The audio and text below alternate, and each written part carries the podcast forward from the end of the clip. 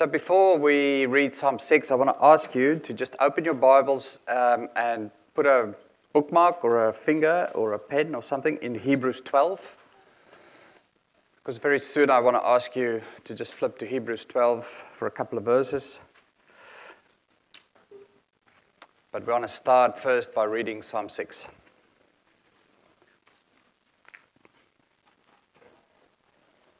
Okay, so Psalm 6.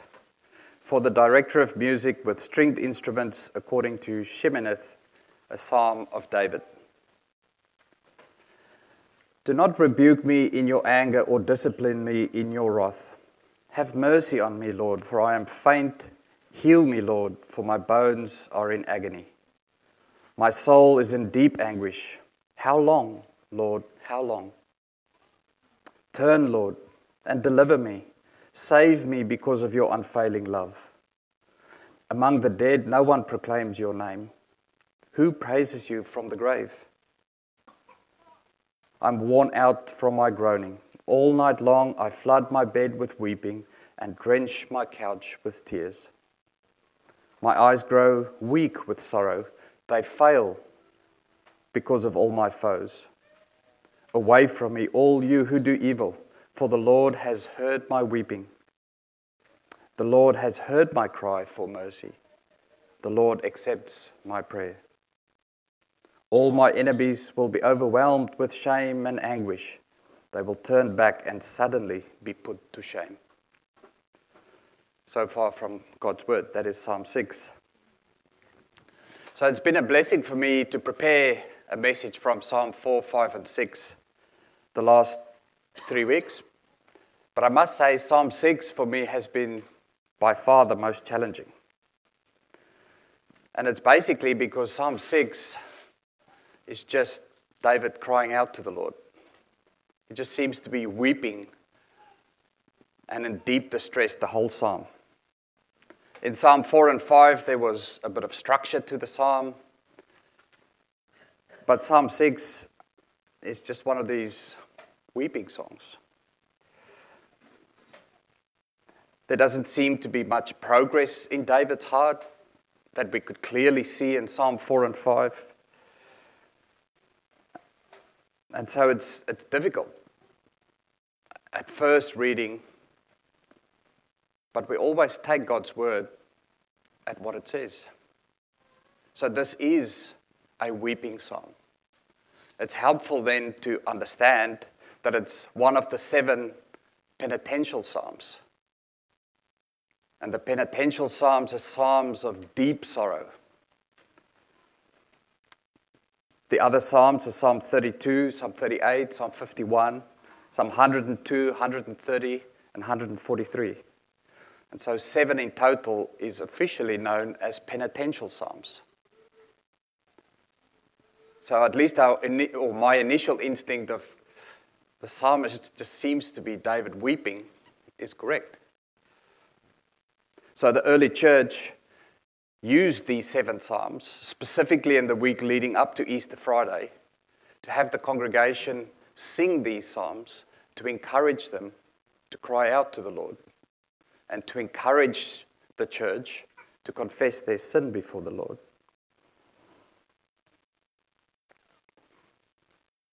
Again, like the previous 2, the psalm starts by saying a psalm of David, so that's an easy one for us to get. David wrote the psalm, but different to Psalm 4 and 5, we don't know when the psalm is written. Some scholars argue it was in his early 30s, but the evidence is scarce. So my conclusion is that it's unknown. We don't know when King David wrote this psalm. So that is different from the previous psalms. And then we see in the instruction that it's with stringed instruments, but according to Sheminith. Some of you might have the other translations open, and they translate it as meaning an 8-stringed harp. So that's also different to the previous weeks. It's with stringed instruments, but very specifically with an 8-stringed harp. So in general, we can say David is in distress in Psalm 6. It's clear that he is in trouble and in distress, and for that bit, it's no different than Psalm 4 and 5. Remember, Psalm 4 and 5 was when he was pursued by his son Absalom and his army. So he was in distress then as well.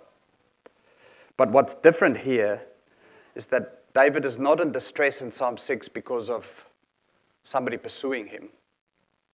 He's in distress because he's done something wrong. He's in distress because he's being rebuked by the Lord because of his sin. And we'll work through this as we go through Psalm 6. And then the other challenging question for us this morning is, where is Jesus in Psalm 6? Remember last week we said the Old Testament is Christ concealed, New Testament Christ revealed. So where is Christ concealed in these 10 verses?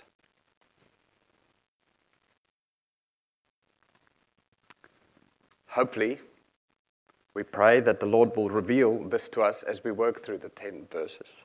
We'll start at verse 1. David prays, "Lord, do not rebuke me in your anger or discipline me in your wrath." So, like I said, we don't know exactly what the situation was or even how old David was when this was written. However, he cries out, "Do not rebuke me in your anger." So it's clear David understands that the Lord's angry with him. The Lord's not pleased with him. He's done something wrong. David senses that he's being rebuked. And so he's crying out to God.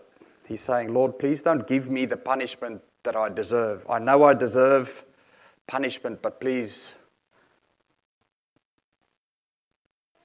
I know you're angry.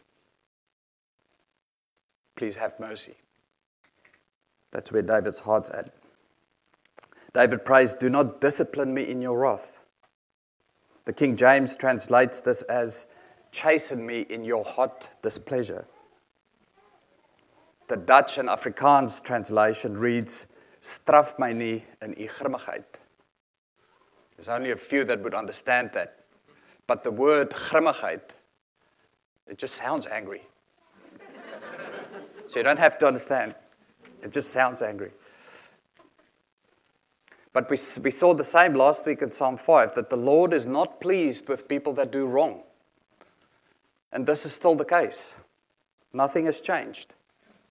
To the unbeliever, the Lord's chastening hand is a sign of his wrath. To the unbeliever. Because God is angry. His anger burns towards sin. But to the believer, the Lord's chastening hand is not a sign of his anger. To the believer, it's rather a sign of his adoption. Now, why I asked you to open up at Hebrews 12, flip to Hebrews 12 if you will, verse 5. Just read there with me. "My son, do not make light of the Lord's discipline. Do not lose heart when he rebukes you. Because the Lord disciplines the one he loves, he chastens everyone he accepts as his son. Endure hardship as discipline. God is treating you as his children. For what children are not disciplined by their father?" We also read this morning, Raf read for us from James, "Consider it pure joy, my brothers and sisters, whenever you face trials of many kinds, because you know that the testing of your faith produces perseverance." So we know that we need to look at Psalm 6 through these lenses. However, it's important for us to mention that there are times that the Lord rebukes us. There's times that we think that we are being rebuked by the Lord, but we need to be cautious to think that all troubles and suffering in our lives is because of the Lord's chastening. As the readers of Psalm 6 today in the New Testament period with Christ revealed to us, we need to be conscious of how we read Psalm 6 and how we interpret the troubled times in our own lives and how the Lord chastens us. Trouble and suffering is not always a sign of the Lord's chastening. We saw this last year for 30 plus weeks going through the book of Job, that there are many, many complexities to suffering. I say this just to provide the right context, but it remains true that there are times where the Lord is disciplining his children. And I believe that is what's happening here in Psalm 6. I'm only highlighting the fact that it's not a universal truth. Remember we said from the book of Job, we don't have a transactional faith. We do this and then God does that. That's not how it works. Also remember that David here is living in the Old Testament, in the Old Covenant. He's looking and he's singing these psalms with an Old Testament filter. The wrath, the anger, the hot displeasure, the grimmigheid of God, as David sees it, is through Old Testament eyes. He does not have the confidence that we have in the work of Christ. David was not sure if the God has accepted his sacrifice. He lived before the finished work of Christ. On this side of the cross, we know we are saved in credit. Now we know David was saved in debit. For the accountants, you'd understand that. But all are saved by Christ. Either before the cross or after the cross, we're saved by Christ's sacrifice. But of course, David did not completely understand it this way because it was still concealed. But we know today that God's anger against sin, this anger that David is pleading for God, please do not rebuke me in your anger, this anger has been poured out on Jesus. This we know today. In Isaiah 53 we read, he was pierced for our transgressions, he was crushed for our iniquities, he was punished, and his punishment brought us peace. And by his wounds we are healed. And further on in Isaiah 53, yet it was Yahweh's purpose to crush him, that is Jesus, and cause him, that is Jesus, to suffer. So this plan was completely amongst the Trinity to save us. We had no input in that plan. God the Father willed for Jesus to pay the price. In 1 John 4, we also read, in this is love. Not that we have loved God, but that he loved us and sent his Son to be the propitiation for our sin. I don't know why I choose sermons where I have to use all these difficult words. Like with the creed as well. Propitiation, what does that mean? So Jesus is our propitiation.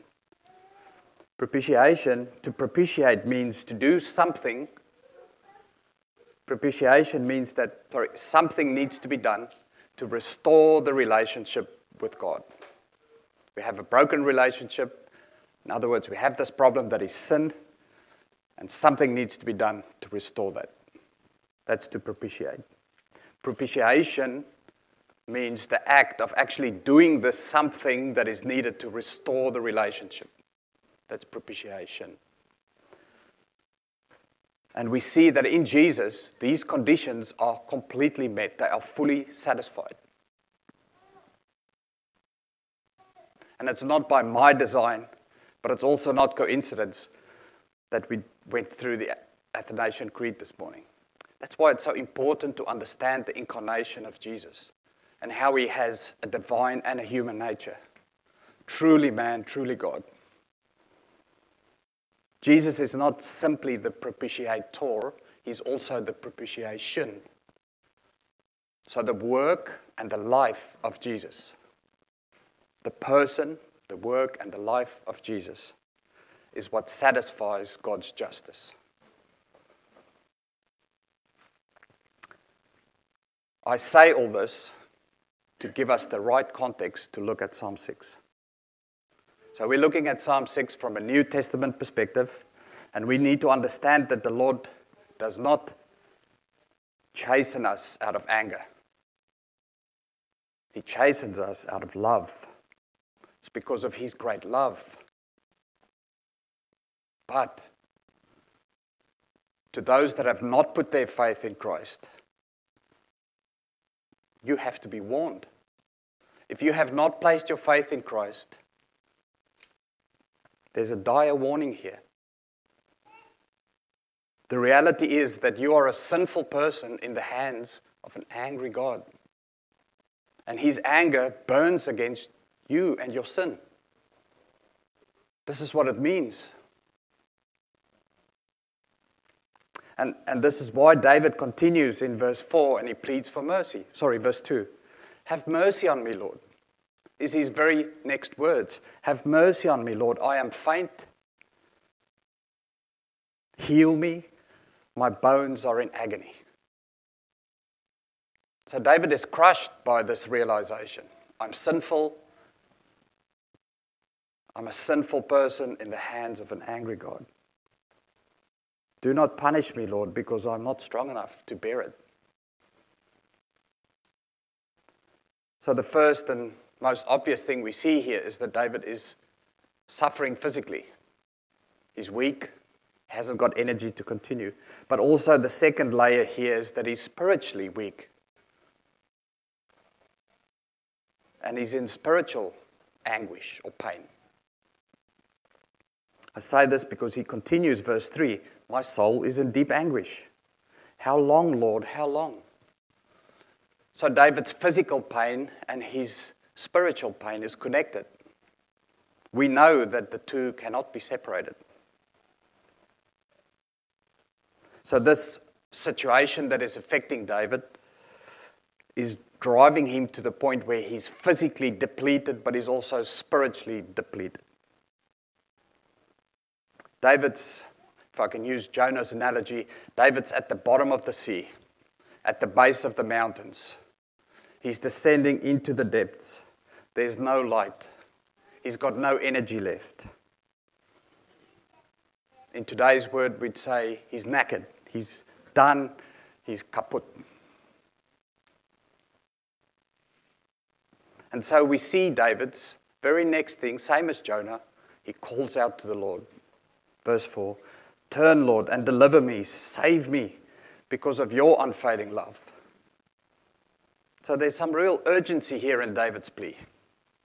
He's come to the end of himself, and he's weeping.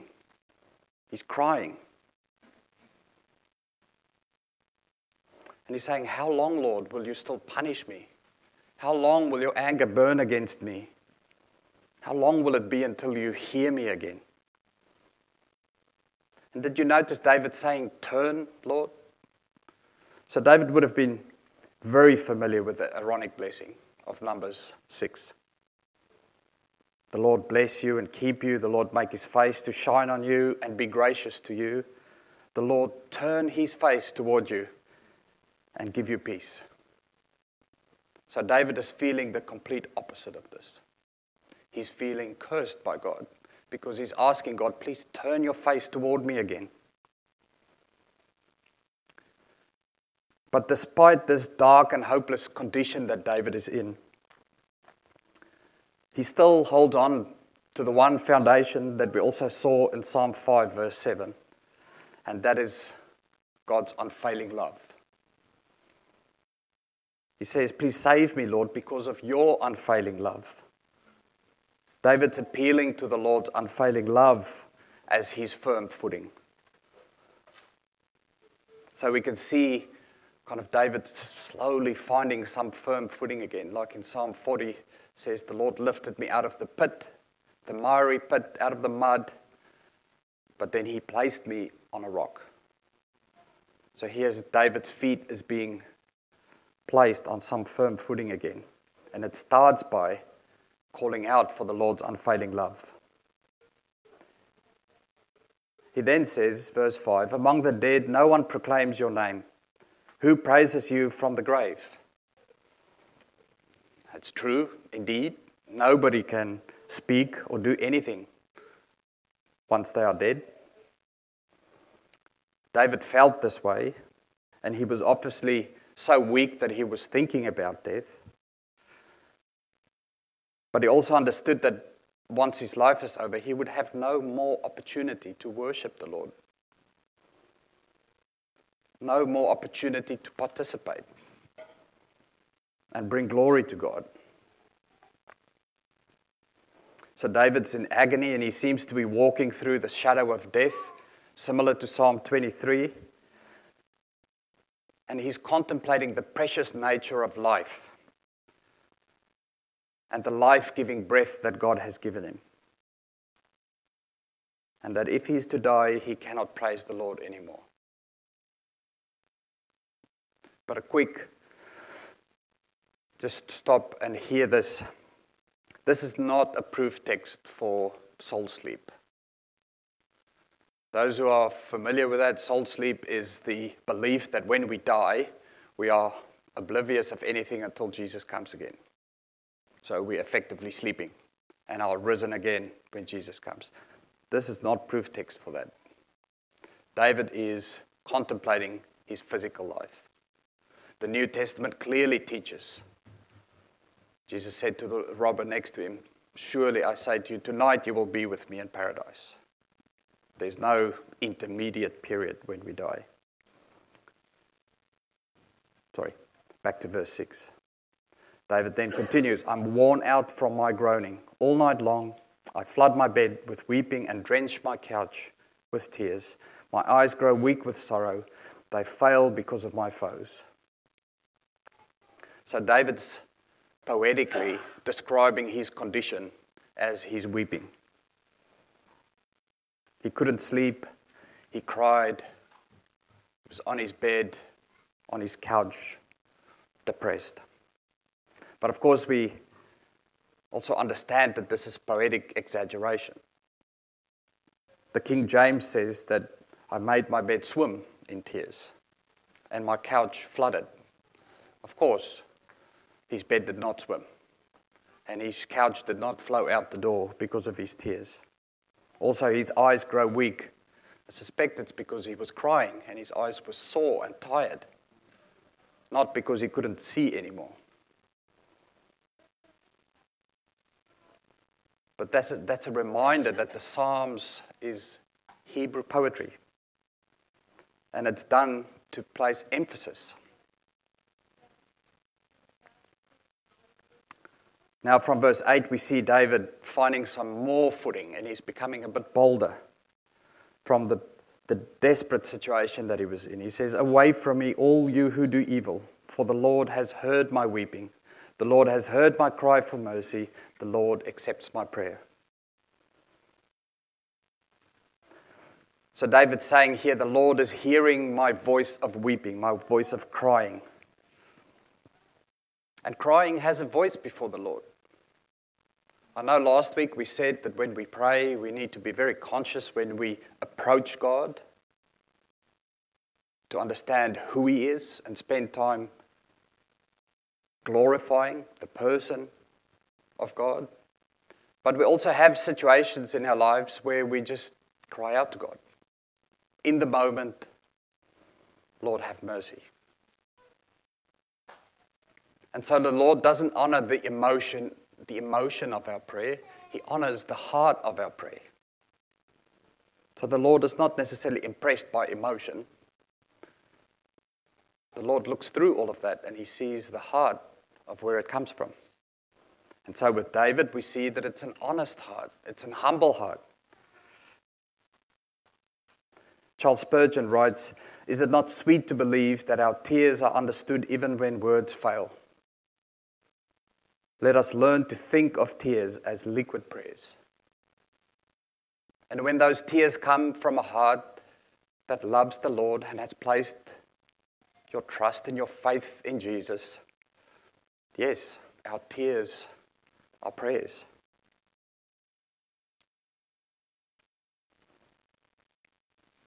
And just for interest's sake, I'll point you to the poetic repetition again here in verse 8 and 9. The Lord has heard my weeping, verse 8. The Lord has heard my cry for mercy, verse 9. The Lord accepts my prayer, verse 9.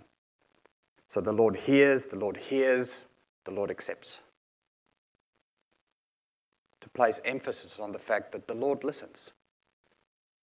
Through his unfailing love to those that place their trust in him, he does, he listens. All my enemies will be overwhelmed, verse 10, with shame and anguish. They will turn back and suddenly be put to shame. So David closes out his prayer with this newfound boldness that was not evident at the start of his prayer.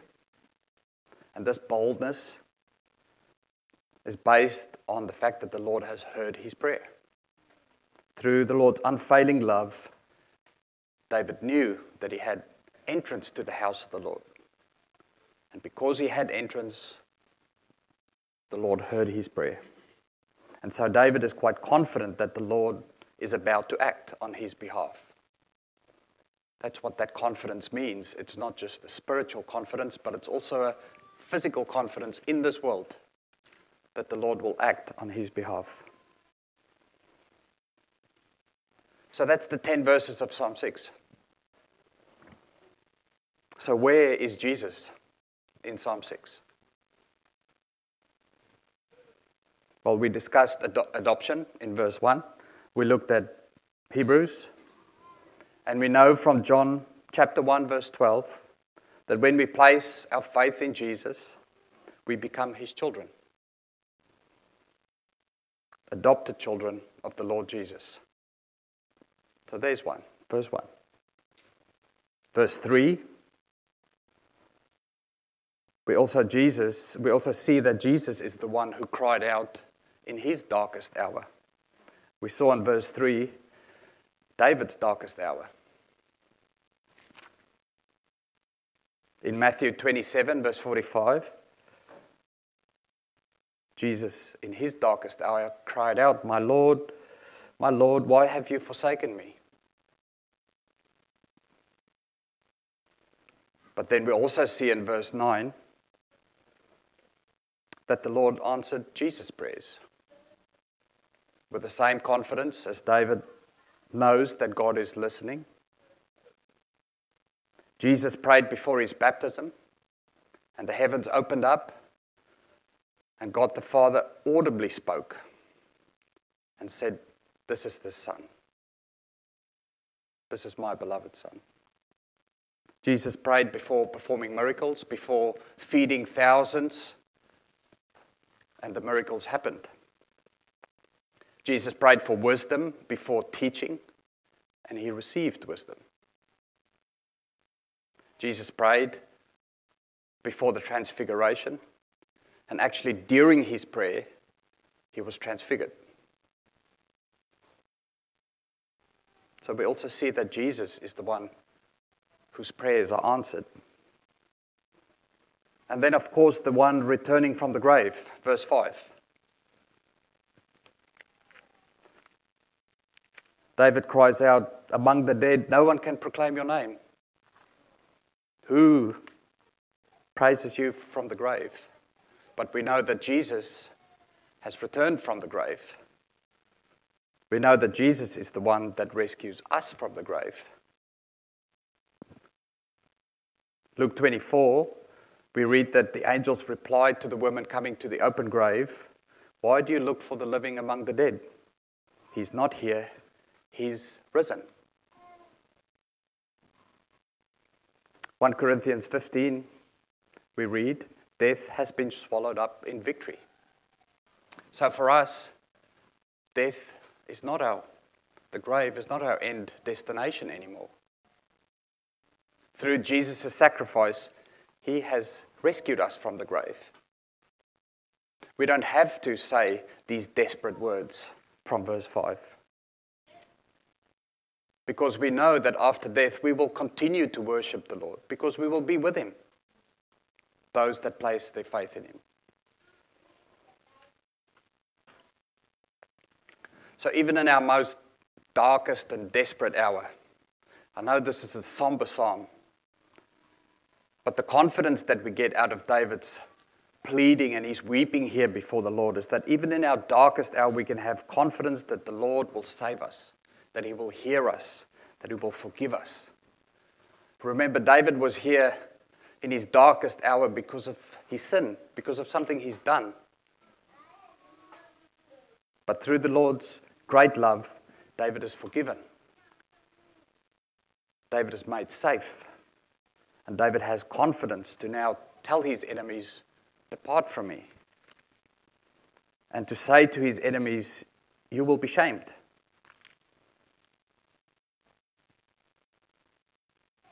Psalm 6 confirms to us that we are mortally wounded by sin. Our most desperate situation, our darkest hour, is understanding our sinful nature. And the moment that you place your trust in Jesus is that most joyous moment when you are saved from that desperate mortal condition that we're in. And the same as David, we can return with confidence because of the Lord's undying love. By his undying love, we can have confidence for this year that's ahead. Because through his undying love, he hears us when we call, even in our darkest hour. And although this is a somber psalm, this should lift us up. This should make us smile and raise our hands in victory and say, "Yes, Lord, thank you." Psalm 6, I think, teaches us that our confidence and our boldness is in the person and the work of Jesus, and how he has incarnated into this world and what he's done for us. The reality, the historic reality of what was done. That is our confidence for this year that's ahead. Amen. I hope that that has been a blessing for you. Musicians.